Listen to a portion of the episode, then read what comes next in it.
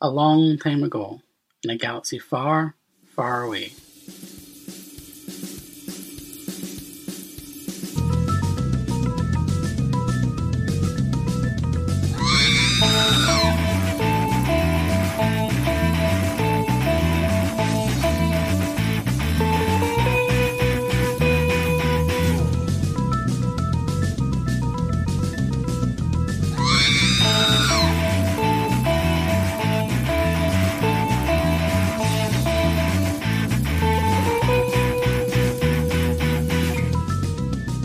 Everyone, and welcome to a new episode of Force Ghost Coast to Coast Multiversity Comics resident Star Wars podcast, bringing you all the news from a galaxy far, far away.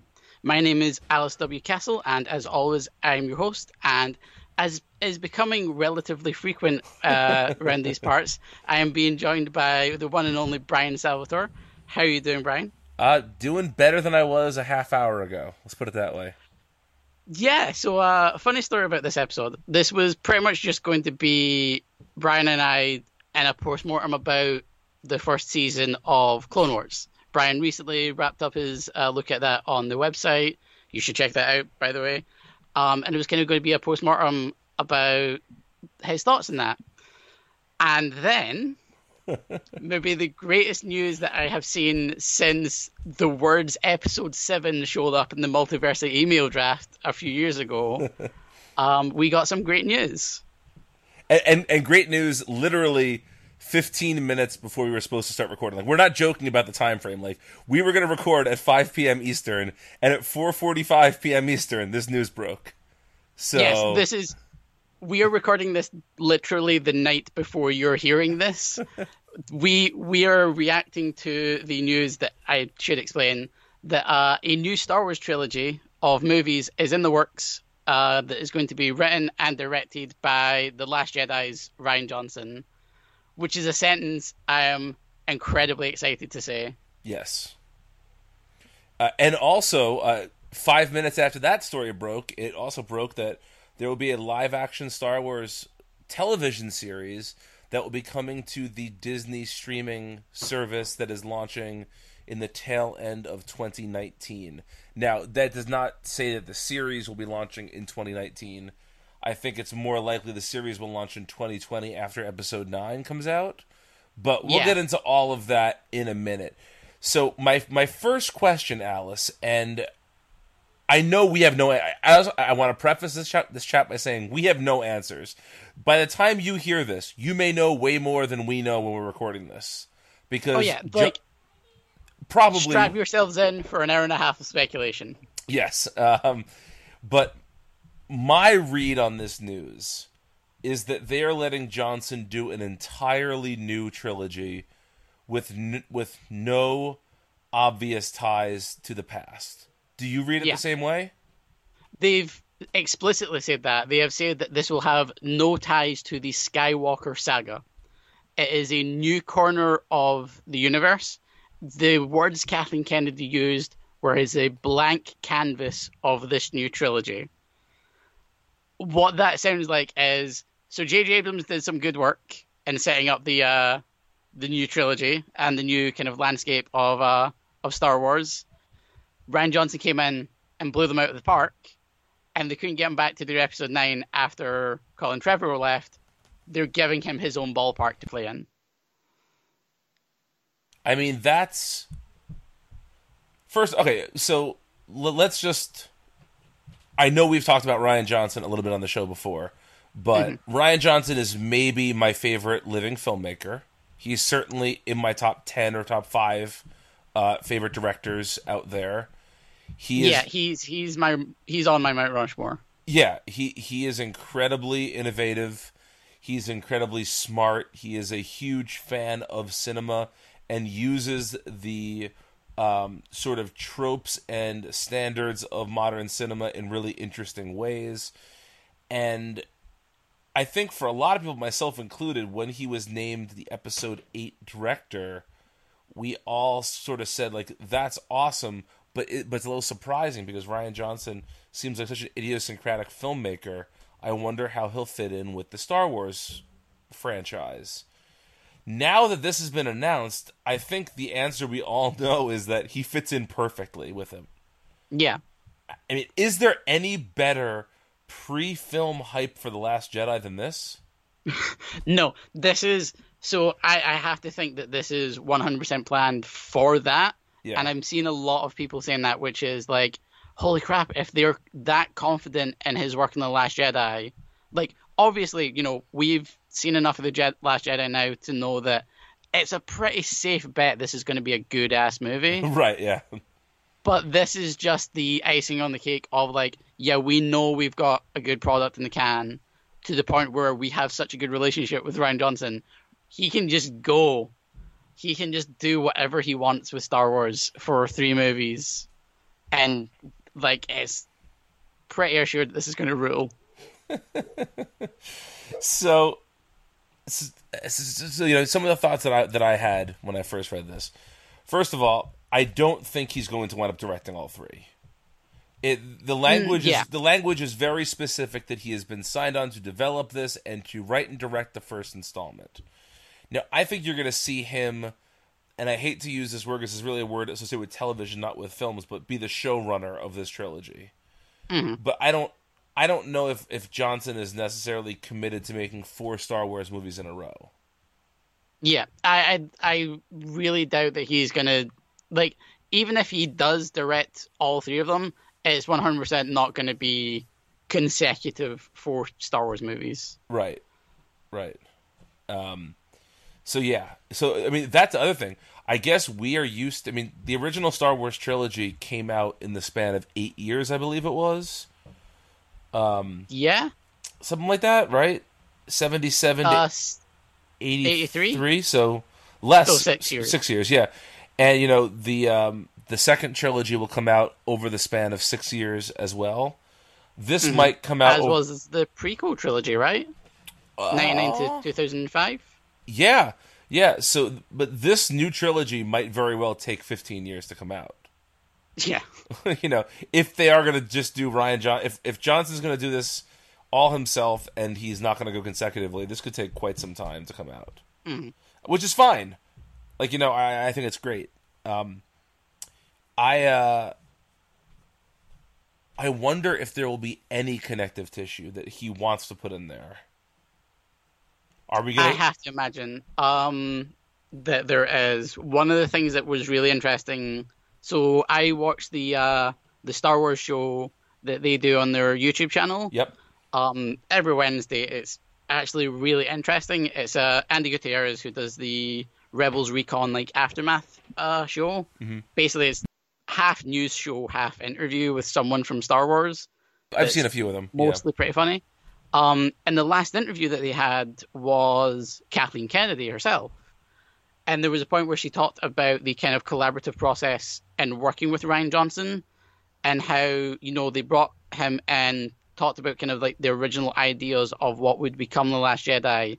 And then he just disappeared for like three months and just wrote and then came back and was like, this is all I've got laid out on the table. And then started the collaborative process of like turning it into the film. And I have to wonder if during that time where all he did was come up with ideas of what this film would be, those that was the point where people started saying like we could spin this off into its own thing. Right, right. Yeah, I wonder if I mean even just you know because one of the things I've thought about a lot with Star Wars is that there's never been a Star Wars film ever aside from A New Hope when you don't know at least a couple of characters in the film. Even Rogue One, which is 90% new characters, still has Darth Vader, Grand Moff Tarkin, and Bail Organa in it Yeah. and so f- for this for, for these films to be completely brand new is something mm-hmm. unprecedented for Star Wars. Yeah, like this is because this is kind of like what they were saying, where it's like it's a, a corner that's never really been, like it says Johnson will introduce new characters from a gar- corner of the gal. Blah, blah, blah. I can't talk tonight, which is great for a podcast.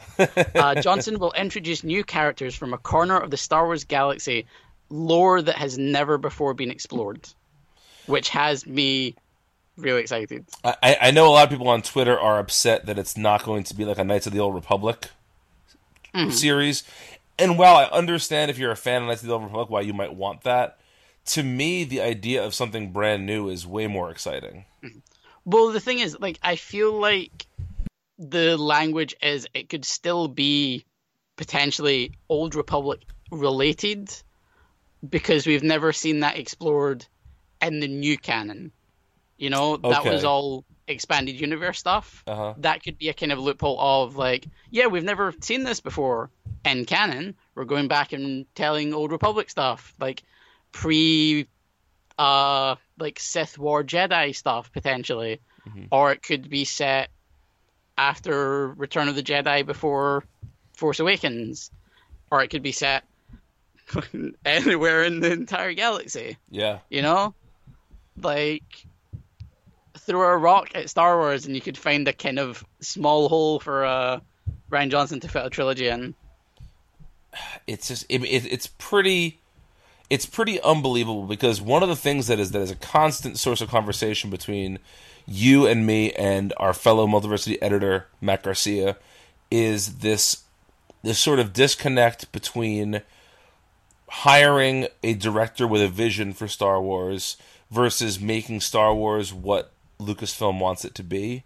You know, and, and this sort of came to a head when um, the uh, the directors of the Han Solo film were removed in favor of Ron Howard with Yeah. you know this idea of they weren't making the kind of movie they weren't making a Star Wars movie they were making their own movie and that was unpopular and you Yeah. know we we've debated many times the pros and cons of having like a a production house that is in charge versus a writer director who's in charge Mm. this seems to be kind of splitting the difference of that Yeah. where it's And letting I think the go ahead sorry, keep no, going. no you go ahead Well, I think what I was going to say is I think what has benefited that is they've seen that Johnson can work well in that kind of uh, continuity driven space of the saga film and create something new that feels like a touchstone of the saga where they can be like, cool, we, we you know, the the kids grown up and can get the keys to the car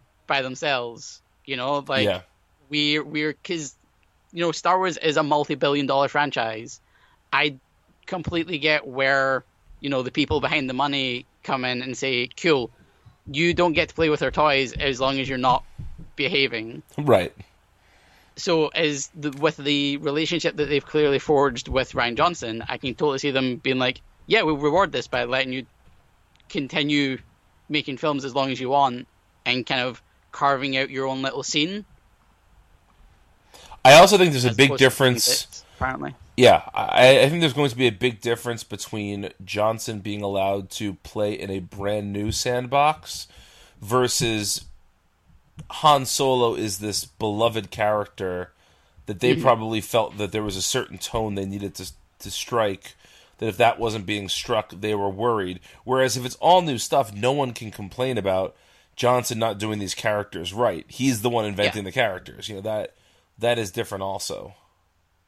because like you have to understand like with the Han Solo movie, like this is outside of the handful of novels that um explored Han Solo's backstory in the expanded universe. Like this is the first time like the majority of people are going to see a Han Solo film exploring what happened to him before A New Hope Right. like this is going to be like a defining aspect of a character that has become like legendarily iconic even outside of how iconic Star Wars is. Like that's a lot of importance and I feel like they were putting a lot of weight on uh Lord Miller to kind of deliver a product that would work there and to get guys that were reportedly just kind of riffing on Han Solo jokes. I can understand where they were like, yeah, no, you need to kind of like be a bit more concise with this because we've got a lot of money riding on this. Yeah. Um, so obviously we can't talk too much about what we think the story is going to be, nor because we haven't seen the Last Jedi yet. We also can't really talk about the tone that Johnson brings to Star Wars. But I think that from the trailers, two things have become have been very apparent to me. First of all, Johnson is a visual storyteller like none other. Mm-hmm. He just Yeah. creates a world that is absolutely beautiful. So even beyond everything else, I'm just excited to see more Johnson designed planets. Yeah. Or Johnson especially Johnson planets. designed planets that aren't kind of beholden to a specific time period in the way that, you know, like he's working with the First Order that has a fairly established kind of aesthetic that he is, you know, we're seeing him kind of push boundaries Right. um, compared to what was established in Force Awakens. Same with uh, kind of Luke's uh, whole abode on Ahch-To and the stuff with the Resistance. Seeing him kind of like basically more Canto Bight esque um, stuff, where it's like literally brand new whole cloth ideas being brought to Star Wars. Yeah. That's what's going to be pretty cool. Yeah, absolutely. And I think that one of the uh, you know one of the things that we have talked about on this show was sort of how you know they they've they've pretty much said that they don't see necessarily another saga trilogy popping up right after episode 9 comes out. Yeah, And, and we've kind of talked about well, there, what's going to be the thing that's going to sustain Star Wars? Is it just going to be, uh, you know, these standalone anthology films in, for ten years or whatever it is, and then that? I think this begins to answer that question. Um, Because I mean, let's just do some math here. So, Episode nine comes out 2019, correct? uh, ye- as far as it's kind of on track to, yes. Yes. So December of 2019. So we can probably s- presume a standalone anthology film in 2020. That seems to be the pattern here. Is that a, a saga film and then an anthology film? Saga films being in odd years, anthology films being in even years. Um, so do you think that 2021 we're gonna get the first of these films? God, I would like to think so, but you know, like we said, is Rian Johnson going to be able to jump straight from? Because you know, as far as we can tell, the Last Jedi is pretty wrapped up. Yeah. Like, obviously, production has wrapped on it. It seems like pre-production has mostly la- wrapped on it from uh, what Johnson's posted on social media. Like, up until like the the actual premiere next month. Christ, that's not very far away. No, it's not. Um, up until the premiere, it doesn't feel like there's a lot still for him to be working on in terms of that film. So, is he going to be able to jump straight from wrapping that up this year into starting to develop these films even as early as next year? Like, I have no idea. I'm really surprised, just talking about timeline stuff, that we still don't know what the anthology film for 2020 is going to be yet. Yeah. I find that really fascinating, actually, that they still haven't said what that's going to be. Because I cannot see a universe in which this Johnson film comes out in 2020. That seems insane to me. Yeah, I I agree with you there. Um, because that would be a fairly fast tracked production to go straight from, like, say, start pre production early next year, right into production to get it done for 2020. That's really fast for a film of this scale that doesn't have, you know, the like basically what year and a half of pre-production that probably went into the Last Jedi. I mean, The Last Jedi was in pre production before The Force Awakens opened. Yeah, The Last Jedi went to, pre- you know, probably six months before that opened. Right? probably. So um, keep going. I, I'm, I'm trying to think. You know, uh, if it went to pre-production in mid 2015 for a late 2017 release, then it would need to go into pre-production essentially right now for a 2020 release. Yeah, And the, Does does one man have that much Star Wars in him? I don't know, and especially because like the Last Jedi, at least at that point, you knew what the characters were going to be.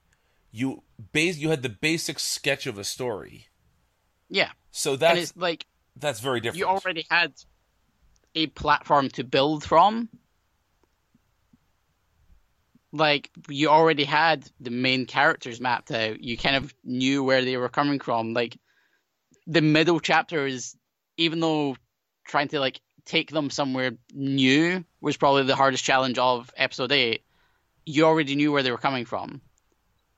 Like that building block had been left there for Johnson. right. So to take that and kind of develop not just new characters, but new characters in apparently this whole new part of the galaxy. I, I don't think we're going to see this movie for a few years yet. Yeah, I'm thinking 2021. That's that's my best guess. My best guess is that um so, so here's the the cynical part of me, right? They're announcing this to obviously hype The Last Jedi, which is not going to need any hyping, everyone's super hyped about it. You're going to hear right before they the day they announce they've delayed Han Solo until December, they will then announce the, the 2020 anthology film. Could it be that the reason they haven't talked about a 2020 anthology movie is because their 2020 Star Wars project is this live action TV show? Oh, that's really interesting. Um, do you ever think a TV show will take the place of a film in their mind? I don't think so, but maybe if it's they're able to market on to the level of this is the first live action Star Wars TV show, to my knowledge, outside of like does the holiday special count as a TV show? And I don't know if the Um, Ewok films open in theaters. Yeah. Um but to be on that scale and to have it tie into this Disney exclusive streaming service, maybe that they give that room to breathe. That is interesting. That is interesting. I still think it's going to be one of the three films we've heard rumored Yoda, Boba Fett, or Obi Wan for 2020. Hmm the Obi Wan film to me is is one that they have to. The the clock is ticking on that more than the others One hundred percent. They need to pull that trigger as soon as possible. because if you want Ewan McGregor to be old enough to be between the two films, but not knocking on Alec Guinness's doorstep, you have to do that very very quickly. Because I think I, I think one of the things I kept talking about in the lead up to the Force Awakens was that when that movie was coming out, Ewan McGregor was like exactly 19 years younger than what Alec Guinness was when he filmed A New Hope. Yes, Or something like that. Yes, Like he's in that gap right now, and the clock's a ticking. and and you have to figure that Ewan McGregor is in. I mean, and this is not a knock on Alec Guinness. People just look younger in 2017 mm-hmm. than in in 1977. So I'm Yeah. sure that the window is wider than maybe we're giving it credit for. But it's Yeah, not and I mean- so. But it's not so wide that they can't that they had, that, that they can take their sweet ass time on this. Yeah, you look at something like Logan, they're clearly able to make actors look far more haggard than they actually are Right. Just through makeup. Um, like, but there's I you cannot find a Star Wars fan who doesn't want this movie. That is true. I dare you to. I dare you to find a Star Wars fan who doesn't want because regardless of what people say about the prequel trilogy, Ewan McGregor's Obi Wan is one of the most universally beloved parts of those movies, it's the, even the bad ones. it's the most universally beloved part. Like he was he was so uh um undercut in those movies. Should have been the emotional core of those movies.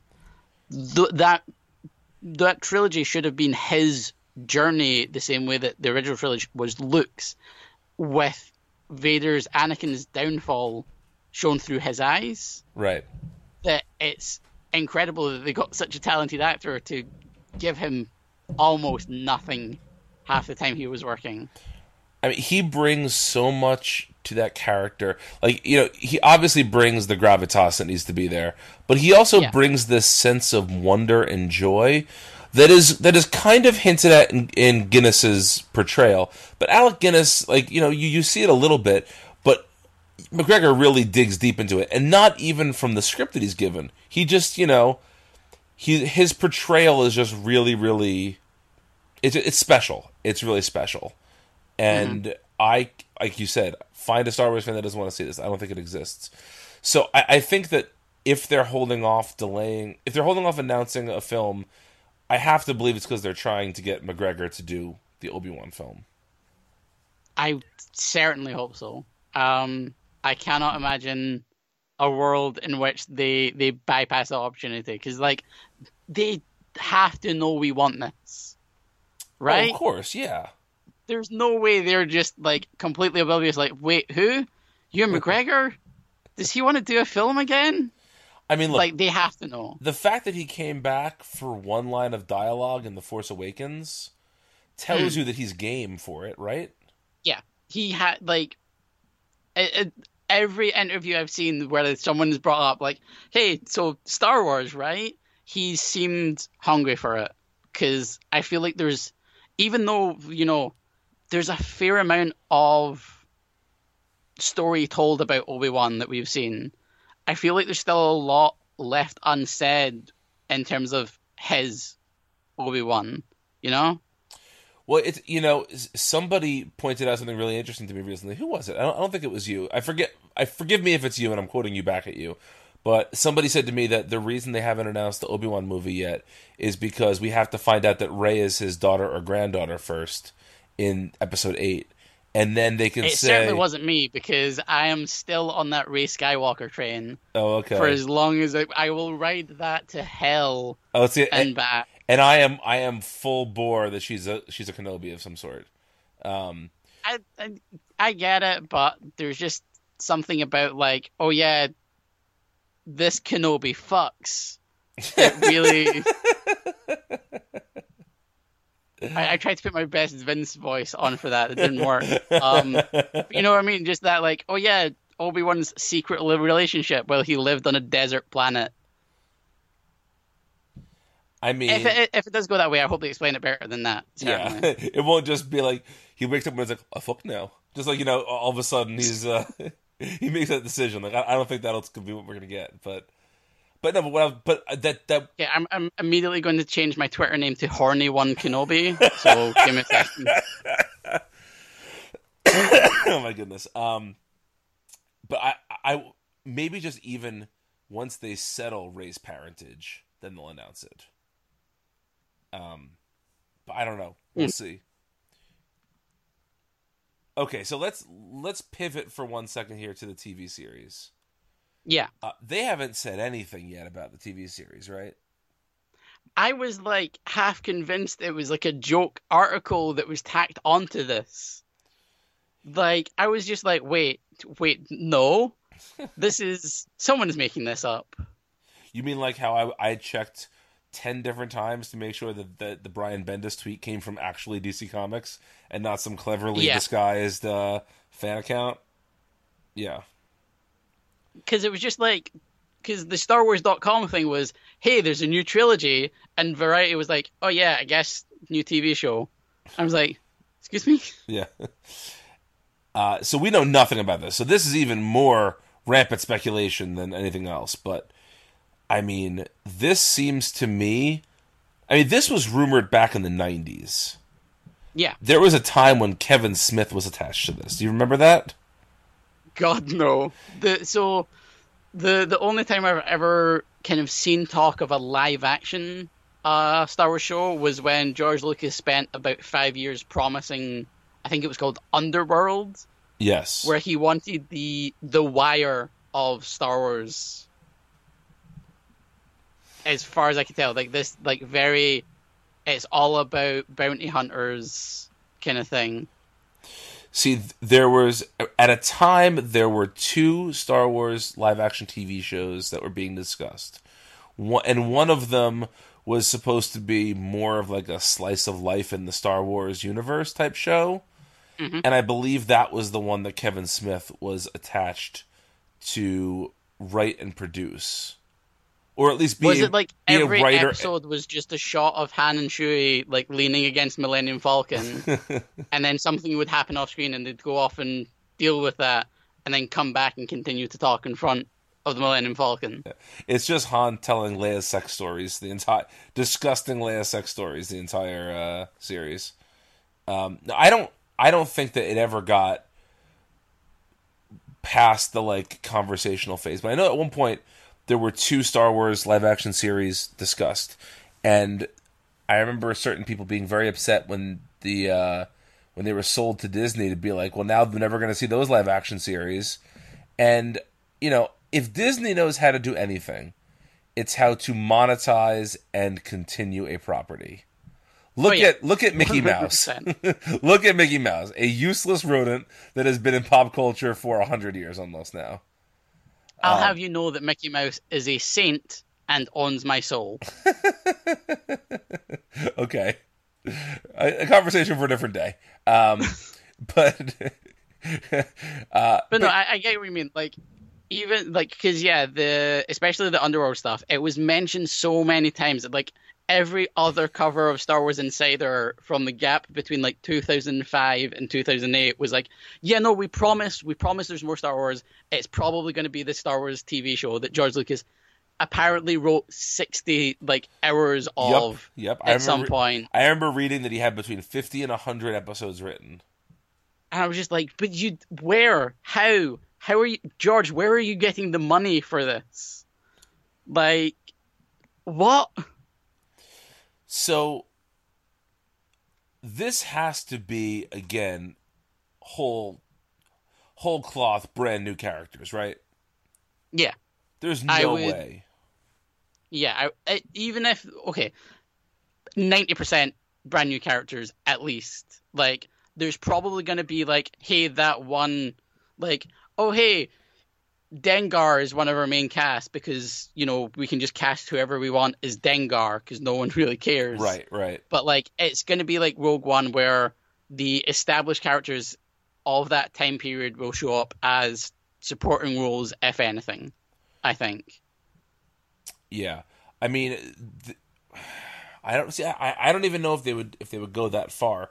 Like it's funny. When I was growing up, there was this really stark line drawn between Star Wars and Star Trek. And Mhm. and one of the conversations that my that my Trek friends would say all the time is like Star Wars introduced a handful of characters and then have built the rest of the universe around those handful of characters. Even if those characters aren't appearing, those characters are the reason for the other characters. And there's a ton of truth to that. And Yeah. but I, I feel like if they're gonna do a TV show like this, Star Trek: The Next Generation is like a perfect template for this. Mhm. Bringing in an, an, Like- an entirely new cast of characters in a show that is similar but has a very distinct tone from what you know we, we've seen in the past. Definitely, because like there's a level of which that that's kind of partially the idea of um the Force Awakens is the kind of next generation idea of you know it's moved on. There's a new cast of characters, but there's some kind of the world is still the same, but there I feel like there needs to be an even harsher disconnect with the the TV show, and part of me really hopes that that's you know I'm going to keep saying it that's an Old Republic show. I feel like the way to carve out the identity of that show without rubbing shoulders with what's you know being established before, like that's the perfect time period to have people go like tune in every week to see a brand new corner of the Star Wars universe that the new canon has never before explored. I'd be really interested in that. Yeah, you know, uh, part of my disappointment with the um, aftermath trilogy was the mm-hmm. idea that you're never going to see those characters in a film or TV setting because there are too many connections between those characters and char- and actors that are old or dead. Yeah. So like you're never gonna be able to get an aftermath trilogy s- style series because Leia is so important to those books. So, Yeah. So it would never happen. So I think that you you either have to set it in the in the Old Republic or in a time period like that where it's so where nobody that we met aside from maybe Yoda or or Maz Kanata would be old enough to to be a part of, or you have to mm-hmm. set it in such a remote corner of the galaxy that you're not expecting Han Solo to show up. Yeah. That was kind of what they were trying with Rebels initially, it seemed like, which was, you know, the idea of building a rebellion and kind of following a rebel cell. But because the their adventures were so focused on this kind of like backwater world that was created for the show, you know, they kind of got away with like, so why aren't these guys rocking about with the Yavin crew? Right. because they were on such a backward planet. And obviously, they've kind of developed to that point, which is the point I think they should have started off with. But that's just me. Um, yeah, like having that kind of remote angle works, but it depends on like because if they want it to feel important, there's a sense of like, well, if it's not got anything to do with the movies, why should I care? Right. which I've genuinely seen people re- talk to in regard to like Rogue One. You know, like oh well, it's just a side story. Why should I care? It's like this is a good movie, but you know what I mean? Yeah, absolutely. Yeah, I um that I mean, I, you know, you and I both read the novels. You know, Yeah. I I'm like 40 pages from the end of A New Dawn right now. Oh, fantastic! I'm really really loving it. Really really enjoying it. Yeah. Um so I think the idea of new I, I think that we are in a position where we better understand what something can, how something can feel like Star Wars even if it doesn't have any of the characters that you know and love in it. But I think for a lot of Yeah. people, that's that's a tough pill to swallow.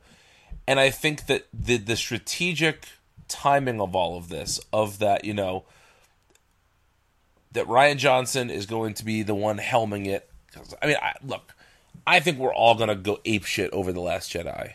I I am Yeah. so excited about this movie, and if that's the I'm ca- ready to lose a week of my life to doing nothing but watching that movie. are, are is there a movie pass where you are yet?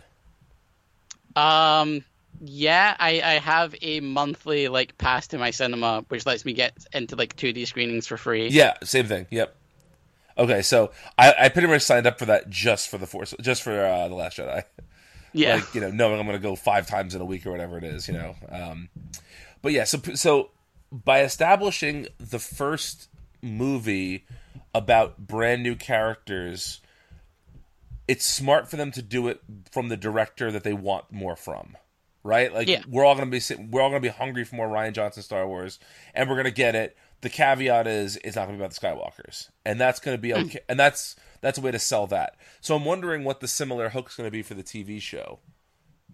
There has to be something. To to me, there, Yeah. there's got to be some sort of talking point of why this is going to be important. Otherwise, because you know you run the risk and this is less of a concern in 2017 than it's ever been before but you run the risk of it being I mean, tv budget is obviously less than a film budget so you run Yeah. the risk of it looking shitty and hmm. that's a quick way to I- people to tune out one of the things that I'm hopeful for is the fact that because they've announced it's going to go specifically to a streaming service, is that they're going to have that leeway of like, okay, I this analogy probably worked better prior to watching the Defenders, okay. But the kind of Marvel Netflix shows where like those looked incredibly stylish for like you know certainly the first season of Daredevil, Jessica Jones, for how little relative money they had compared to the movies, because they were able to do like thirteen episode seasons. right. And I I certainly hope that we get a Star Wars show that isn't you know twenty two episodes of filler that looks kind of crappy, and is like a concise, well produced show. Right. I mean, I remember reading when Lucas sold the company that they bought all 60 or however many of, those scripts for that show. And Yeah. that that was part of the sale. And I wonder if that's just Lucas saying, like, oh, yeah, they bought my show. Or Well, if, yeah, because he also was like, yeah, they totally looked at our my ideas for the Force Awakens, right. And you read like some of the behind the scenes and go like, yeah, maybe for like an hour, and then we realized they were garbage and kept going with our own ones. Right. So I wonder, but I wonder if there's going to be a um, something to base these off of. Whether it's it's going to be set in one of the no- one of the worlds been established by the novels, or it's going to be, you know, loosely based on the old Republic stuff. Like to me, there has to be a hook of some kind to get people to care more than just Star Wars TV show. Whereas that really should be all anybody needs. Yeah. Um, Look at myself. I mean, like, look, look, look at myself though. I mean, I I dismissed the Clone Wars and Rebels for years. yeah, Stupidly now, I could say, but you know, but I did. Yeah. And I think that there's, you know, there are people out there who are going to feel the same way. So, especially with this being part of a streaming platform, this is part of Disney. I mean, Disney is smart to do this. This is the way to get me to subscribe to this service. Mm-hmm. You know, so Definitely. so th- they're using it to get it's, going to be like Showtime. They're, you know, like I'm gonna, they've got Twin Peaks on there. I'm Yep. going to subscribe to that, and then I'm probably going to forget to cancel it once that's over. Yep. So I guess I've got the streaming service. Yeah. And what I was going to say is because they're doing it on the streaming service, they don't have to handle seasons the same way. And I wonder if that means you're going to get a lot less episodes than you expect or a lot more than you'd expect. That is a good point. That is a very interesting point.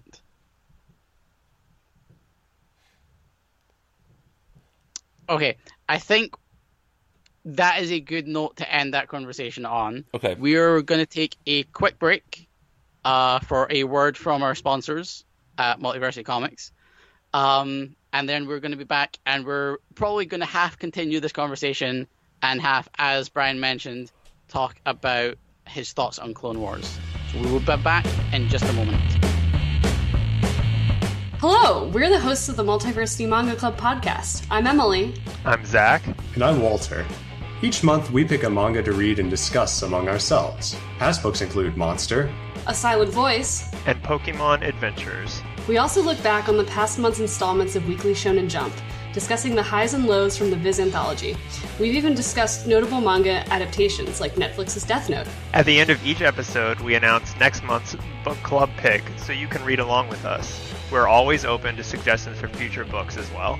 so join us on the first Friday of every month on multiversitycomics.com, Apple Podcasts, or your podcatcher of choice. And we are back. So we were just talking about the newly blah, blah, blah. I can't talk tonight. Newly announced uh, Star Wars live action TV show that's coming to Disney's um, streaming service, potentially in 2020. And as Brian just mentioned, Clone Wars. You uh, you finished the uh, first season of Clone Wars. I did. I did. How was that? Okay, so overall, I liked it a lot.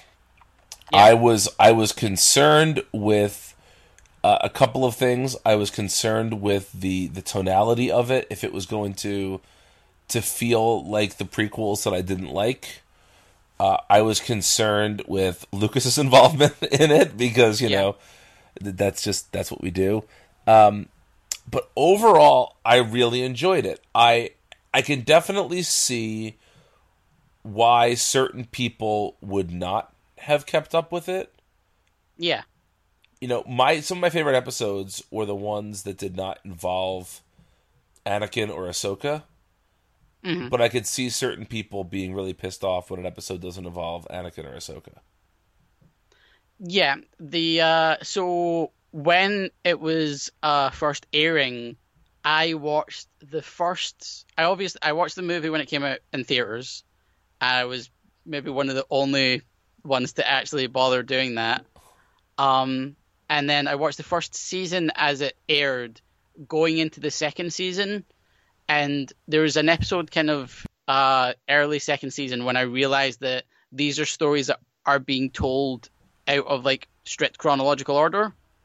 That it's more of a like obviously you know the show has arcs and episodes that are kind of mostly self-contained with a look to the the wider galaxy and how it's affected by the Clone Wars, and uses that um like very wartimey radio opening from Yep. the uh, the Admiral as its almost like pseudo opening crawl, which I always loved as a as a nice touch for that. Oh yeah, it it, Um, it feels completely like a 1940s serial. Yeah, You know. um, which I seems to be the the idea that Lucas was going for because he loves those serials so much that it was one of the ma- main influences for Star Wars in general. and Indiana Jones. he he Um, yeah, built like his two biggest uh, properties off of those. So yeah. Yeah. Um but there was a moment when I realized that wait a minute, if these aren't being told in strict chronological, that's going to frustrate the hell out of me because I'm incredibly pedantic like that. So I I literally I just stopped watching it and knew nothing about it until all of a sudden it was like, "Oh yeah, by the way, the Clone Wars finished. It's all on Netflix. Here's the Star Wars.com chronological order." And I binged it in 3 weeks Okay. like I tore through it, and as you said, like the first season is good, and a lot of people wrote it off. It gets better from here. yeah. Like, yeah, I, I will say this: uh, uh, a, a lot of people, including you, had told me like you're gonna love Ahsoka. Give it a little bit of time. I still don't love Ahsoka, and I, I don't know. Mm-hmm. Yeah. If, I don't know if that will change in in subsequent seasons or not. She just, I, I don't like the way she's written in a lot of ways. I feel like they they walk this line with her where she's like an old school mom sometimes, like telling Anakin Yeah. what he shouldn't be doing, and or whining about how she can't do more and I like the character. I like a lot of what what they're doing with her. I just feel like she's still kind of playing second banana to Anakin, and I want to see her do more of her own stuff. yeah. Um, that is certainly something that is addressed, especially in the first season. She feels a lot like the avatar for the younger audience. Yeah, you know, obviously this is a cartoon aimed primarily at kids, and she's kind of their avatar into the world. Obviously, they would pre- pre- uh, presumably uh, recognize, you know, Anakin Obi Wan if they'd seen the movies, but like she's their age. They're she's, you know, the for a lack of a better analogy, kind of Harry Potter, like literally is learning about the world as they are right. um, it takes a while for her to kind of really work into her own character arc.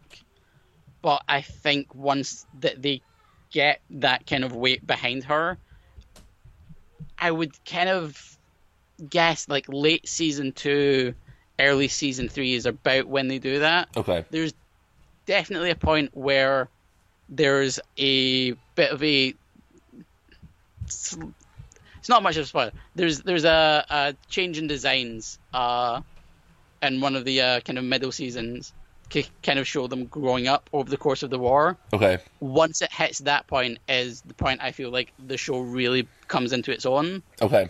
and that is when I think Ahsoka's best stories come into the fore. Okay. Interestingly, while I've been watching the first season, I've also been been reading a bunch of the Star Wars novels, and I read mm-hmm. Tarkin, and in Tarkin it mentions how Ahsoka is put on trial for something, and I don't Jesus, oh fuck. And Oh. so I don't know if that's a Clone Wars spoiler. I presume by your reaction it is. Yeah, I forgot that that was mentioned. Okay, um, yeah, um, that is part of the uh the finale of one of the later seasons. Okay, okay. and it's kind of a it's kind of a big arc, but It, uh, it, it, that's really all I know is that, and Yeah. I know Tarkin's involved with that trial. There there is more going on with those episodes beyond the fact that Ahsoka goes on trial, which is like is that part isn't as big a spoiler. What would happen in the rest of that arc Okay. it would have been the actual spoiler. Okay, so like I said, I, I don't I don't know much, and I I wasn't like I wasn't pissed off when I read that. It actually intrigued me. Oh wow, okay, that's Yeah. that's something cool to look forward to. So I didn't I didn't mind that. Um, I recognize that I'm doing all of this so out of order, and in such a, a sort of weird back and forth way that I'm I I can't be mad about spoiler stuff. Like Yeah. you know, at a certain point, I have to you have to understand what's going on, you know. And and, and I think that I know enough from just seeing the internet that Yeah. Ahsoka's journey is left somewhat ambiguous. Uh, again, I don't know that for 100% of a fact, but it seems to me like there's, uh, you know, there are people who are still talking about Ahsoka showing up in other things. So Yeah. I, I, I'm, I'm trying not, I, I'm trying to avoid spoilers whenever I can with this sort of stuff, obviously, because it's just, it's better to experience it that way. But one of the realities is that because I am reviewing the show for Multiversity, I can't spend three weeks and binge watch it Yeah. you know, I have to kind of spread it out. So, and that's part of the reason. Yeah, it's part of the reason why I, I'm changing it up for season two, where I'm going to be watching it in blocks. I'm going to do like you know, three to four episode blocks every week. Um, Yeah, I, I think that's a a better idea. Not just because that means you get through the season by like what what did you say like fairly like halfway through next year? I will. something like that? I, I think I will wrap up in like August or September of next year if all goes to plan. Yeah. Yeah. Um. Yeah, because I, I you've you've seen me talk about Rebels. I don't think it's much of a spoiler to know that Ahsoka has a legacy beyond the Clone Wars. Right. Right. Um, it's just that the the events that shape that are fairly important to the character, which is why I'm just like like it's a cool moment, and I'm trying to like shelter you from those spoilers. Right. No, and, and I'm I'm glad about that, and I really don't want to be spoiled. I don't. I want the show to to unfold the way I want it to. What I was, what I'm hoping for, and like reading A New Dawn, I, I all I know is that like, is it Kanan or Canon? Uh, Kanan. Kanan, I thought it was Kanan. Yeah, I've, it's one of those things I've only seen written. I've never actually heard someone say it. I know Kanan is part of Rebels. I believe Hera is Yeah. part of Red- Rebels. Um, but again, I don't know that for a fact, and I'm I'm not. I'm not sure if you know the other characters that I've encountered are going to be part of that show, but I've really enjoyed this book, and it's making me a little upset because I want to, I want to jump into Rebels now, but I can't because I know I can't skip the Clone Wars before getting to Rebels. Yeah. Um, season two, especially of Rebels, has a massive like follow on from the end of Clone Wars in a way that, like, if you experience that out of order, it's going to be a massive disservice to just the storytelling talent on display. Right. Which is why, like, I I know that it's frustrating on your end, but like, the end of season two is some of the best Star Wars I've ever seen and it requires that emotional build up from watching Ahsoka's journey through the Clone Wars. Right. Because, like you said, like she kind of hasn't come into her own from what you've seen. One of the joys I found from Clone Wars getting to the end of it is seeing how they reflect each other, especially Ahsoka and Anakin. Mm-hmm. Where, yeah, right now she's a bit kind of like, well, the, council said this, so why are we doing this? And he just kind of goes like, well, because I'm Anakin Skywalker and I'm the main character. I'm the fucking chosen one. Yeah. Um, but you get to see him become much more conservative as times goes on because he becomes much more protective of her. And she becomes much more rebellious because she's spent her entire time learning from Anakin Skywalker, who never does what he's told. Right. And that dynamic, that dynamic, I think, becomes uh, really fun. And I think you saw a little bit of it in the Jedi Crash episodes. Uh, re- Where, uh, remind me of what happens in those episodes. That's the one where uh, the Star Destroyer crashes and into the planet, and Anakin is uh, injured, Yes. Yes. and Ahsoka's with uh, Luminara. Yep. Uh, not Luminara, uh, Aayla Secura. Sorry. Um, and you see her kind of like have to deal with being with a far more conservative Jedi Master than Anakin. When Ahsoka's used to like, no, there's something we should do. Let's just do it. Right. um, it, the the play with that becomes a, a lot more interesting as the show goes on. Yeah. I, I am very interested to see how some of the Jedi we've met, how some of the characters we've met, you know, their importance over the course of the uh, of the series. I'm also, uh, you know, uh, I, I just finished watching Volume One of the hand drawn Clone Wars cartoons, and I really enjoyed those for different reasons than I enjoyed the the CGI more canon Clone Wars uh, episodes. But one of the things that I think is really prevalent in the Clone Wars in the Clone Wars, the the, the series, not Clone Wars, the hand drawn ones, because uh, we have to make these kind of distinctions here. Is uh, I feel like the Clone Wars sees Lucas sort of trying to rehabilitate the image of Anakin and say like, look, you know, this isn't this character is better than he got credit for. Here's why. Whereas in Clone Wars, in the hand drawn stuff, he seems very much to be the same Anakin from the prequels. Yeah, the because okay, my my knowledge of where this split in the hand drawn one is is vague at best. I But just saw him fight the- Ventress. Yeah, okay, that's the moment that I was kind of sold on stories about Anakin outside of the prequel trilogy. All this like kind of because he seemed like a well, okay, I haven't seen it in a while, but the first time I saw it when I was still in high school, that seemed like such a badass, like almost Vader esque fight. Yes. Yes. um, which is one of the reasons why I was so kind of uh, open with how they develop Anakin uh, throughout the CGI, the Clone Wars, Mhm. um, because you get to see not just more of the actual, you know, the fun-loving side of Anakin that we were told about so often throughout all of the movies that he was a great guy and he was a good pilot and he was a great Jedi, and it wasn't just because you you see those clips now of like uh, uh Alec Guinness's Obi Wan being like, yeah, no, he was a great friend, and having seen the prequels, that becomes tinged with like almost irony of like, Right, yeah. no, he was a super great friend. He uh he dumped me on Geonosis, yeah. and then when I said don't come get me, he came get me.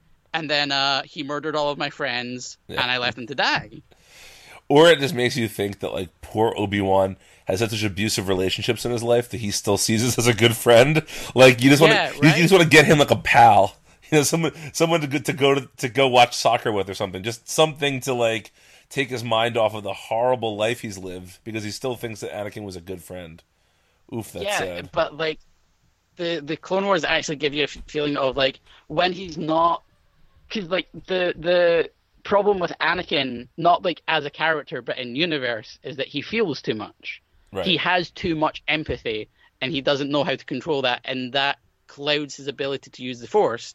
Because the Jedi teach you to remove emotional instability to have a more finesse control of the Force. That's kind of their whole dogma and he can't do that because he'd already had such a tumultuous life growing up as a slave that he can't rid himself of, of his emotions. He feels too much, which is as much as I get why people um, kind of disagree with the notion that his downfall came from loving too much. I completely understand why someone who has far too much empathy could be manipulated into doing selfish things for what he thinks is the right reason and getting far too into it to stop. But in like 45 seconds, you have described that far better than the prequels did. That's the problem. That's the problem. you and that's one of the things that I think uh, Clone Wars addresses is you get to see a more well-rounded view of a character, not character, person, than what was written for not just Hayden Christensen but for Jake Lloyd. You get a three-dimensional person with ups and downs, and who is very protective of the people he cares about because he cannot distance himself from that empathy. Um, did you see the episode in the first season with the uh when they go back to Geonosis? Is that in the first season? Uh, I don't believe so. Uh, let me see. Uh, I don't think so. It might be a. No, it's okay. It's uh season two. I'm thinking of there. There's a great moment in the show that is was kind of the selling point of uh, Anakin's storytelling for me, in which they kind of address how early he's a- easily able to like draw on the dark side Okay. because he is so protective. And it's not really like a oh he's super evil. It's just like and it's not like he's protective, therefore he has a hissy fit. It's protective, therefore like he gets scarily overprotective. Interesting. Yeah, I'm really enjoying. dark moment. It's really good. Yeah, I'm really enjoying the series, and I'm really enjoying, like you know, for for whatever reason. I mean, I, we've talked in the past many times about my love of the the Timothy Zahn Thrawn trilogy, and how you know Yeah. that was one of my earliest forays into Star Wars outside of the three films. And for whatever reason, at a certain point, maybe it was just prequel disappointment. I stopped engaging with any Star Wars stuff that wasn't one of the original three films. Mm. And part of it was I think a lot of us hit that point. yeah, and, and you know, I'm I'm really loving being back into this world, and you know, I've I think by the time the year is over, if if all goes to plan, I'll have read seven or eight Star Wars novels this year, and that's kind of insane. Yeah. Uh, I, I hit that same point leading up to The Force Awakens. you know, I'll have read the entire Aftermath trilogy. I'll have read Tarkin and A New Dawn, and I want to read Phasma before uh, the film I comes still out. Still haven't read that, and I need to get around. I have it. It's on my shelf here. And then I, I want to read, um, for for reasons that I'll talk about in a minute. I guess I want to read, and I don't know if it's any good. The um, the Greg Rucka novel. Is it something of the Whills? Um, Oh, Guardians of Guardians the of the Whills. Whills. Yeah, yeah. Yeah, the the Chirrut Baze uh, novel. Yes. Yeah. Yeah. Uh, I I have like a so when I saw Rogue One, I was instantly drawn to those characters, and Mm-hmm. uh, I I've been fascinated to learn more, and so I uh, I decided I want to read that one sooner than later as well. So Yeah, but that'll be like that'll be like seven, eight, or nine novels this year, uh, which is you know again insanity and an ins- and, and not sustainable because there's not going to be enough fil- books for me to read after two or three years of reading eight or nine books a year. Um, but I'm really loving sort of this this dive into the other corners of the Star Wars universe that aren't just in the three films, uh, in the three original films. Um, I'm really curious how I'm going to feel watching the prequels after finishing the Clone Wars because that's sort of my, my my plan right now is because my daughter had no interest in Episode One. We started watching it. Yeah. But, but my goal is I'm going to plow through the uh, the Clone Wars and then we will watch the prequels together. Mm-hmm. And then I'm going to start Rebels. Yeah, that seems like a good plan. Uh, so I'm interested to see how the Clone Wars show will, if anything, influence my enjoyment of those films. I think it will enhance my appreciation of those characters, but I don't know if that will Yeah. translate to liking the films anymore. That's what I found is that you still get the moments where the films technically break down. Like literally on a filmmaking level, this is ineffective Mm-hmm. and how it's trying to tell whatever story it wants to tell. Because half of those films feel like they're telling three stories at the same time, Right. and but none of them are either connected or well communicated enough to kind of know what's in focus at any given time.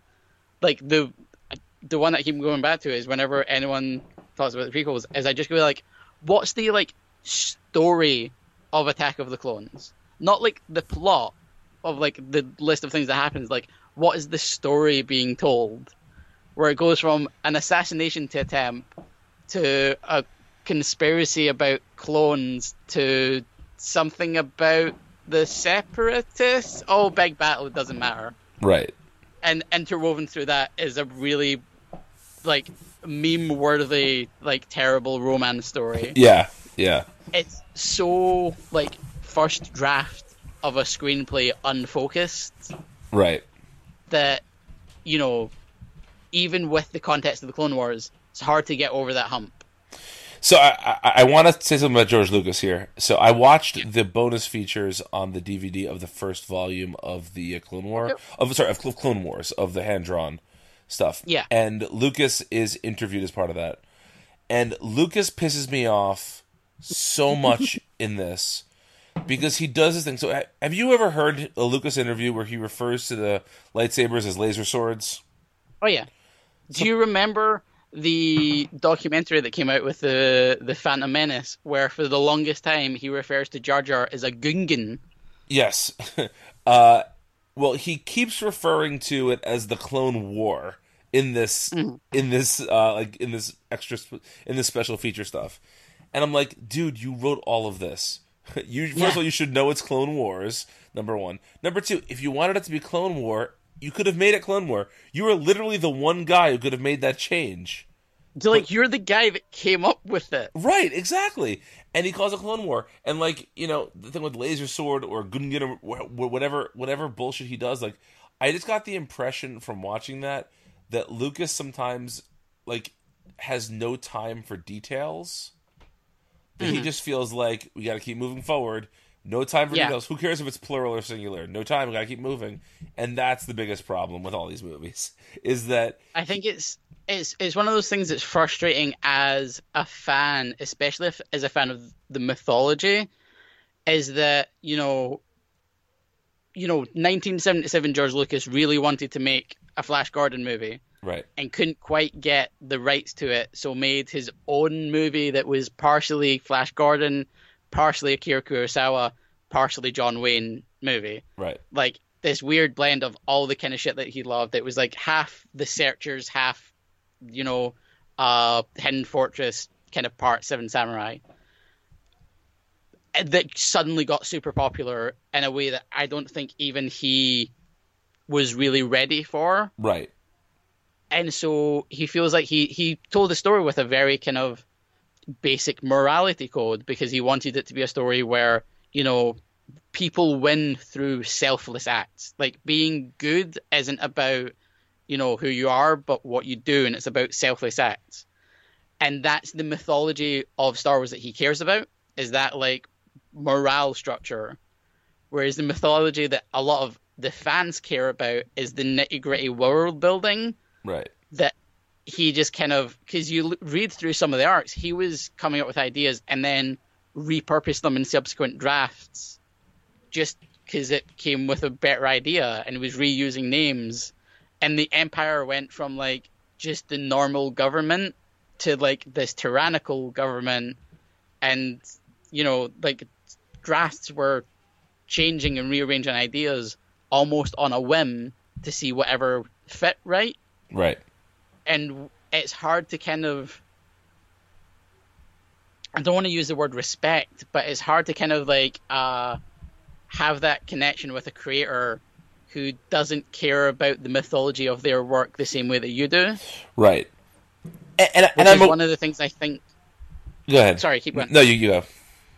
Well, it's just one of the things that I think people, you know, like the Phantom Menace not being a well-made movie wouldn't have been at the end of the world if it didn't feel like Lucas was also being like, well, well, you know, Gungans, I guess, you know, Yeah, like he he was very like um able to throw away mythology that people cared about because they're just ideas almost.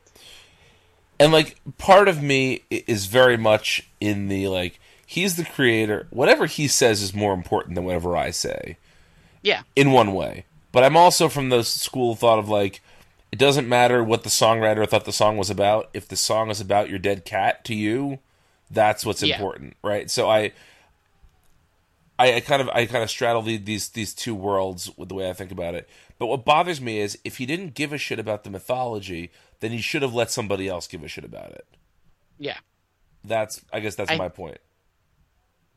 I have a, a pseudo theory that the reason that the prequels took the shape that they did wasn't really through much fault of Lucas, but through the producer, Rick McCallum. Rick McCallum. I think if you watch those behind the scenes stuff, like he seems to be very like, I want in on the Star Wars money train. Hey George, do you want to get on in this Star Wars money train? And then, by all accounts, you know, Lucas ups and sells to Disney. Kathleen Kennedy takes over. Rick McCallum is gone from the picture. That's really You know, interesting. like- yeah. I'm not like I don't okay, I don't want to like specifically point fingers. this guy is the reason Star Wars was bad, etc., etc. But just especially watching the that one uh documentary that's become you know its own kind of touchstone of of uh Star Wars memes. Uh, It thanks to Red. Letter Media. It yeah. rhymes. Yeah. Okay, I actually will defend that line to death. I No, have so will a I. pin on my vest that has that. Um, but like, Of course you I, do. I love that. Yeah, of course I do. Yeah. Um, uh, I, I I can see where he's coming from with that. It's just he he wasn't able to communicate that in the work is one of the problems. And I think if he'd have been able to communicate that in the prequels better, the fact that J.J. Abrams was able to communicate that wouldn't Right. have been seen as just copying A New Hope. You know? Right. Yes, I agree with that.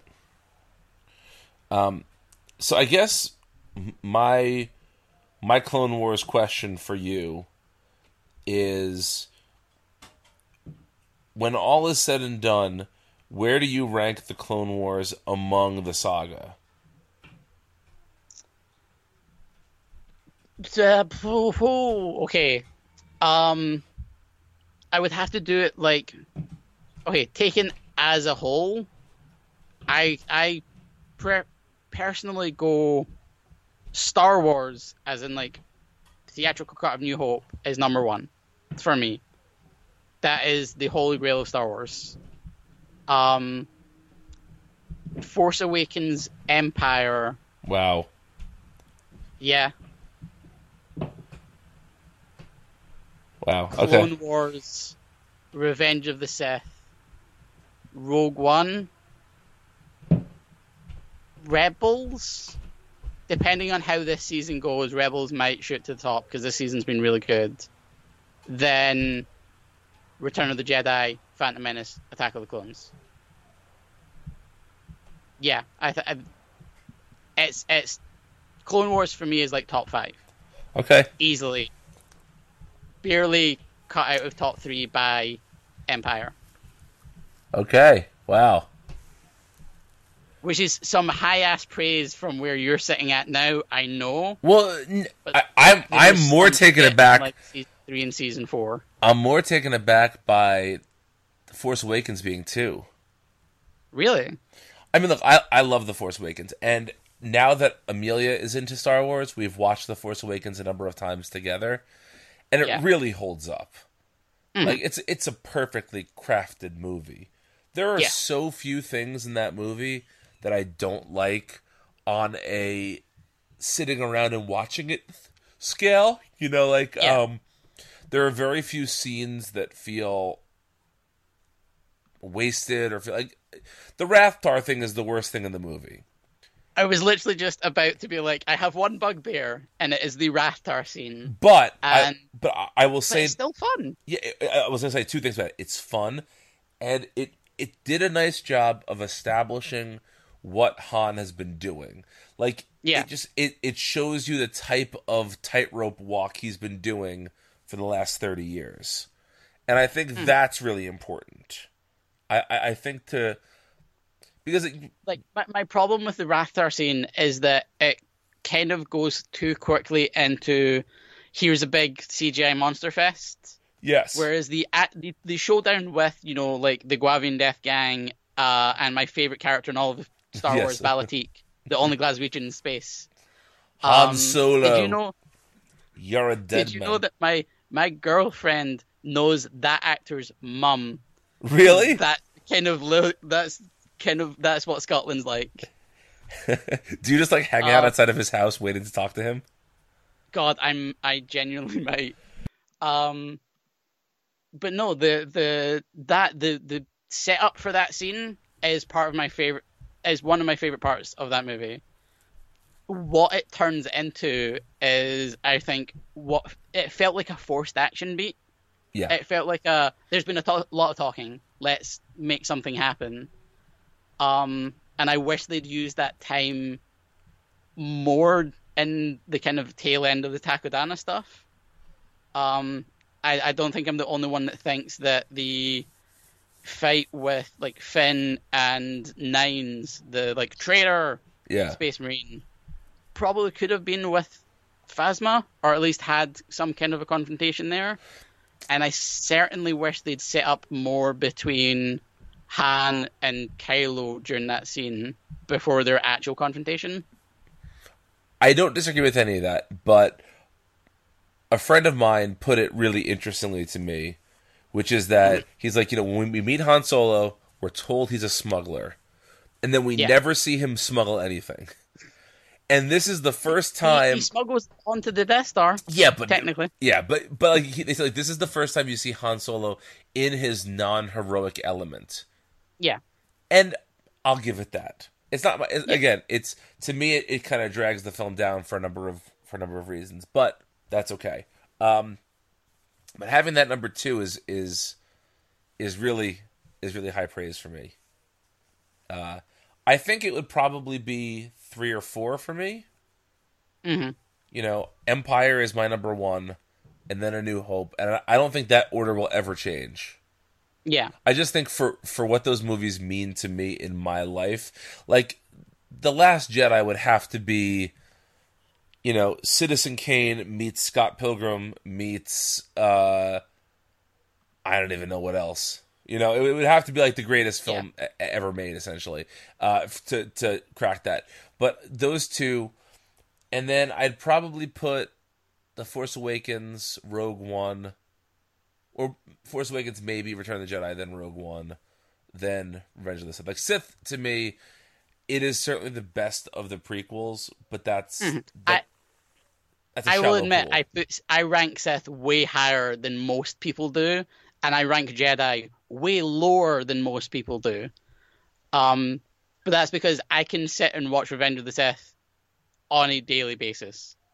I find that an incredibly watchable movie. I can barely get through the first half of Return of the Jedi on a good day. and see the first half of Return of the Jedi is my part of it I like. Oh, it's like I love everything else apart about that movie. The Jabba's palace stuff has always really felt just like like as an adult, as like a like critical thinker, it really feels like tying up loose ends Oh, of course. before the actual movie starts. And I get why it does that, but there's part of me like it's the same thing where I I go to like I can't revisit like Iron Man one because the first hour and a hour or so of that movie is just like here's ninety percent set up to get to the stuff that you actually want to see. And once I've seen that once, I'm like, cool, I can skip that for the rest of time. Oh, see, I would I would watch the first hour or the first forty minutes of Return of the Jedi every day. Yeah, I love that shit. And part of that is that you got to realize I was born in 1982. So Oh, yeah. I had these movies on VHS and like is there a, is there a sequence in all of Star Wars that is more action packed than that? Like there's not. Like that's especially for the original hmm. trilogy. Like you know, you get all the characters working in concert together. You see Luke do a cool flip and grab a lightsaber that was shot from R2D2 off a barge. you know, you get he blind. manages to force kick a guy. Yeah, exactly.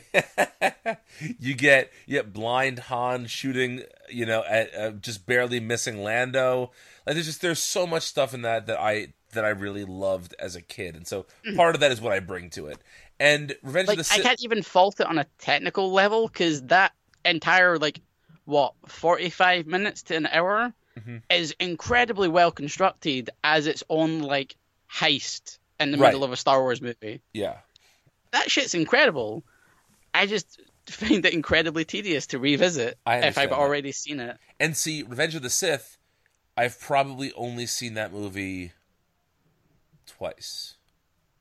Really, I think I've only seen Clones and Sith twice each. Maybe I've seen Clones three times. Yeah. God, I like Revenge of the Sith is up there with me where I'm like like yeah, there's there's some shit in that that's like incredibly just corny prequel shit that I even I can't defend. but I think it is genuinely Lucas at his best because he doesn't need to set anything up. Well, that It is what I was going to say is that that's that's a film of, of knocking payoff. down dominoes. Yeah. And I I live for that shit. Like I like just it's one of like I always love even if it's uh the actual like weakest part of the storytelling. I always love third acts. I always love the payoff.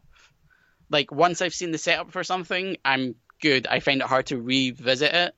But payoff I can just continually revisit, especially like the fact that he I'm like cut the absolute from, opposite. That's very interesting. the fact that Lucas continually cut from the coolest shit I've ever seen, which is the lightsaber fight I'd heard of since I was like six, between like, hey, did you know that Obi Wan and Anakin fought on the side of a volcano? Yep.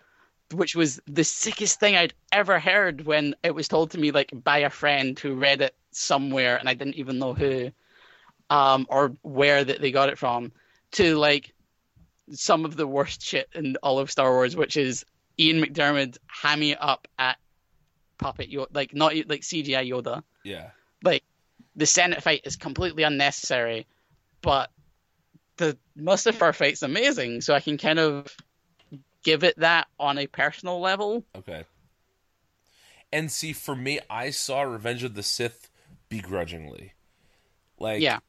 I've told the story before. I got a job in a movie theater so that I could see uh, Phantom Menace a day early, and Yeah. I was still working there when Attack of the Clones came out. I saw it day early. Was like, well, that fucking sucked. I never have to see that again. And then when in 2005, I am now 23. I am living on my own. I have my first real job, and a friend of mine like dragged me to see it. He was like, "We can't not go see the new Star Wars movie," and I was like, "I cannot go see the new Star Wars movie." He's like, "No, we're going," and so I went with him Yeah. to see it, and like I thought it was all right, but at that point I was so out of the I was so out of the uh, just the emotion behind Star Wars that I didn't really care. And so watching it again before The Force Awakens came out, I did appreciate it a lot more. Mm-hmm. And it was the one movie that I didn't want to stop watching. Like there were times during the Phantom Menace, I'm like, all right, I'm good. I could I can go do something else right now. And during Attack of the Clones, like to me, Attack of the Clones is a slog to get through. Attack of the Clones, watching Attack of the Clones is genuinely like pulling teeth. Yeah, it is. It's a bad time. It's it's not good. It's like I I don't think there's there's some visual ideas in there that kind of work, and I think we mentioned that we definitely mentioned it last episode with the reference to it in the Last Jedi trailer of Anakin's like meditation that you brought up. Yes, yeah. Like, but that's like a diamond in like a mountain of shit. Yeah. like there's so many just storytelling and and like filmic elements in that movie that don't gel that it's it's so weirdly discordant and how it doesn't know what story it wants to be. Like is it this massive you know shady like all the uh, all the president's men level conspiracy?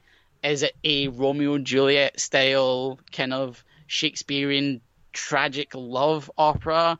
Is it a reference to to John Carter? Is it a warm like all of these discordant elements never gel for like two hours and then it's just over I guess the Clone Wars just started. the Clone Wars. Uh, what does Yoda say? Like, uh, Begun the begun Clone, the Wars, have. Yeah.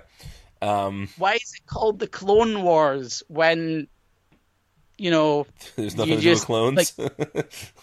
the like literally yesterday you found out that the Republic had an army of clones, and now you're defining this war by the fact that clones fought in it?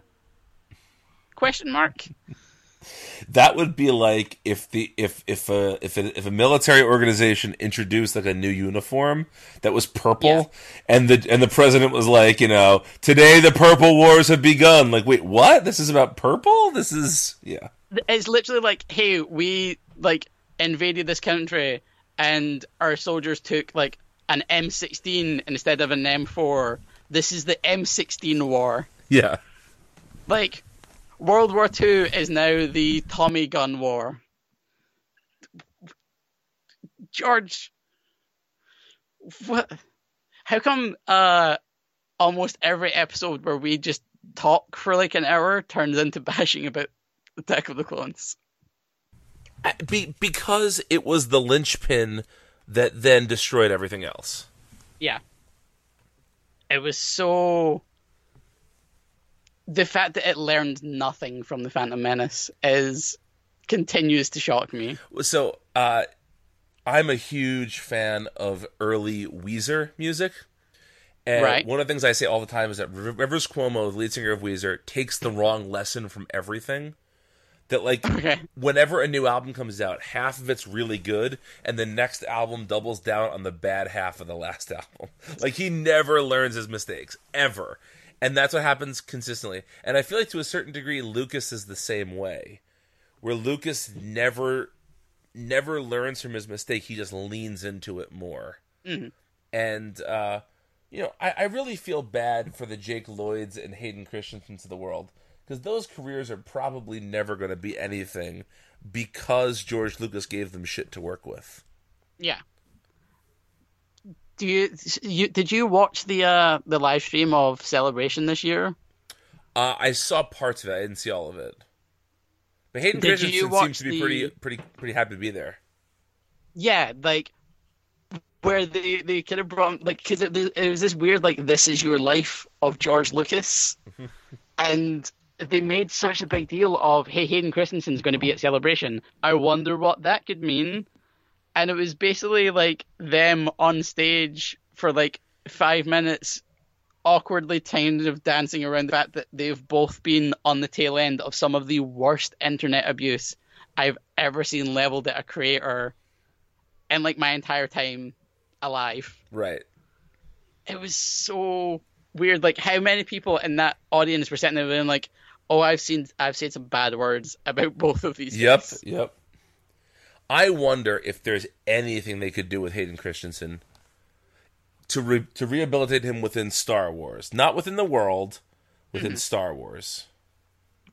So before this recent Darth Vader comic uh, came out, I was really kind of like mulling about the idea of a Darth Vader solo movie because I think James Earl Jones has put some of the best work into Star Wars and he is getting on a bit, I should say. Oh yeah. Um, he is now in his mid to late 80s and has been around Star Wars since literally day one and has been arguably the most iconic character of the entire saga. I'd say inarguably. I, I don't.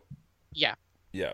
Like, he is what made Darth Vader the icon he is outside of how cool the design of the costume is. But, like, the, the costume has to be married to James Earl Jones's voice to create that effect.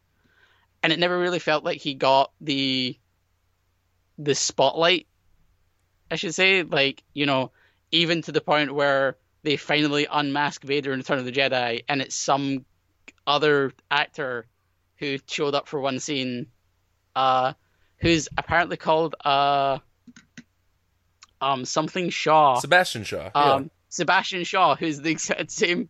I'd like. I remember reading that and being like, the X Men villain. like every time I read that, I'd like, wait a minute, what?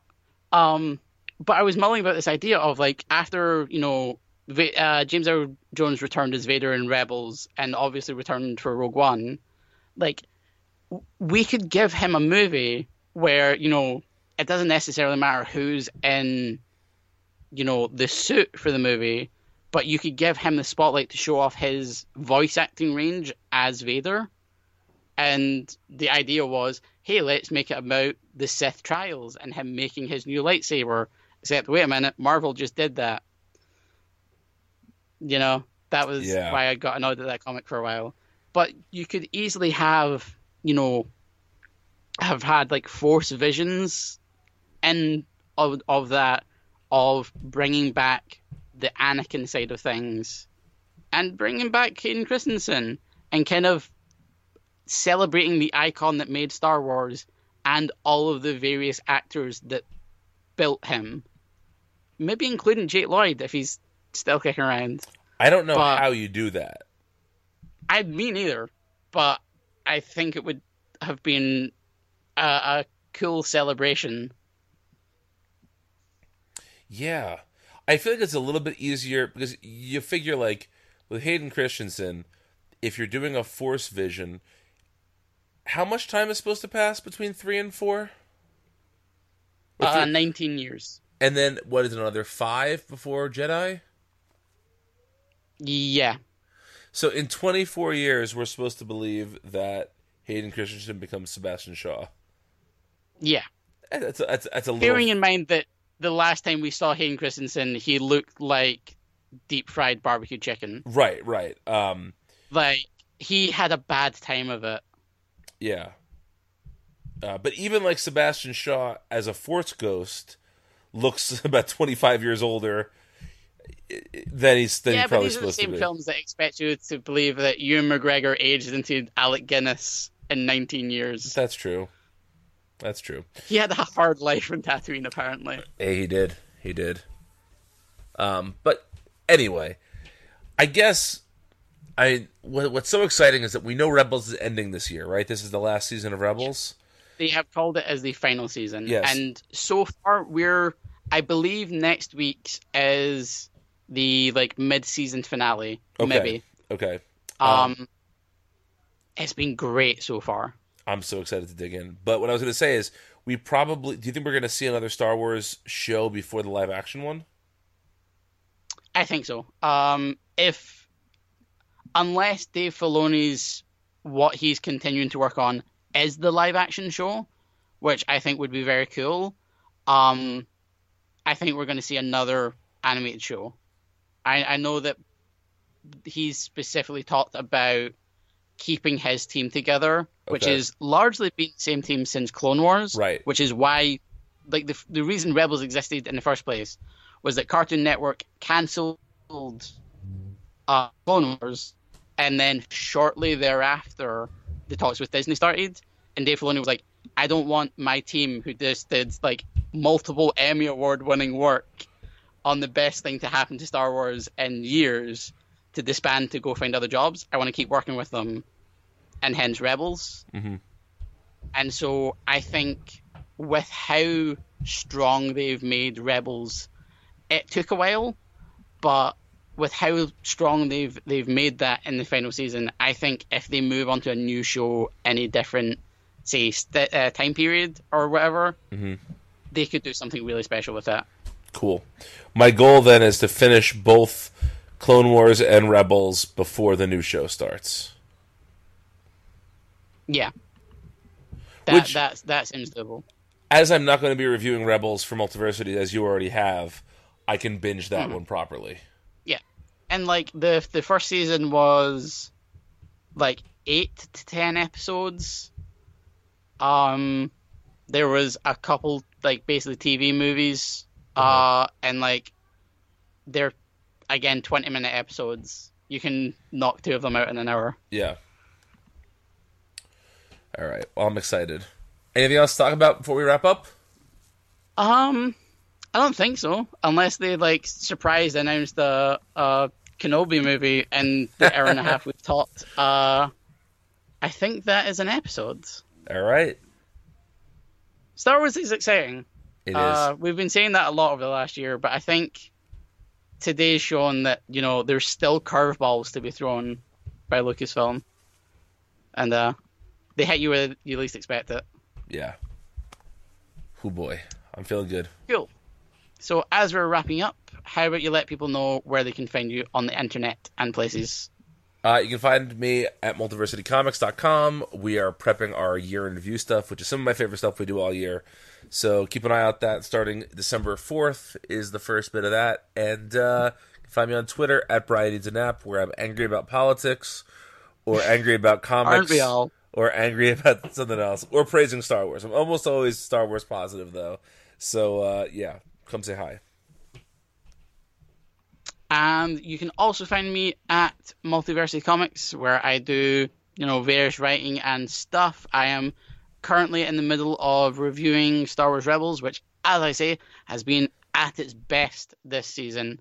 So uh, if you're watching that, check out what I've been thinking in detail on those uh, reviews. I am on Twitter at Alice W Castle, and I hope if you are listening to this the Friday it goes up, you enjoy my Twitter name because I did that for you. And uh, yeah, may the force be with you.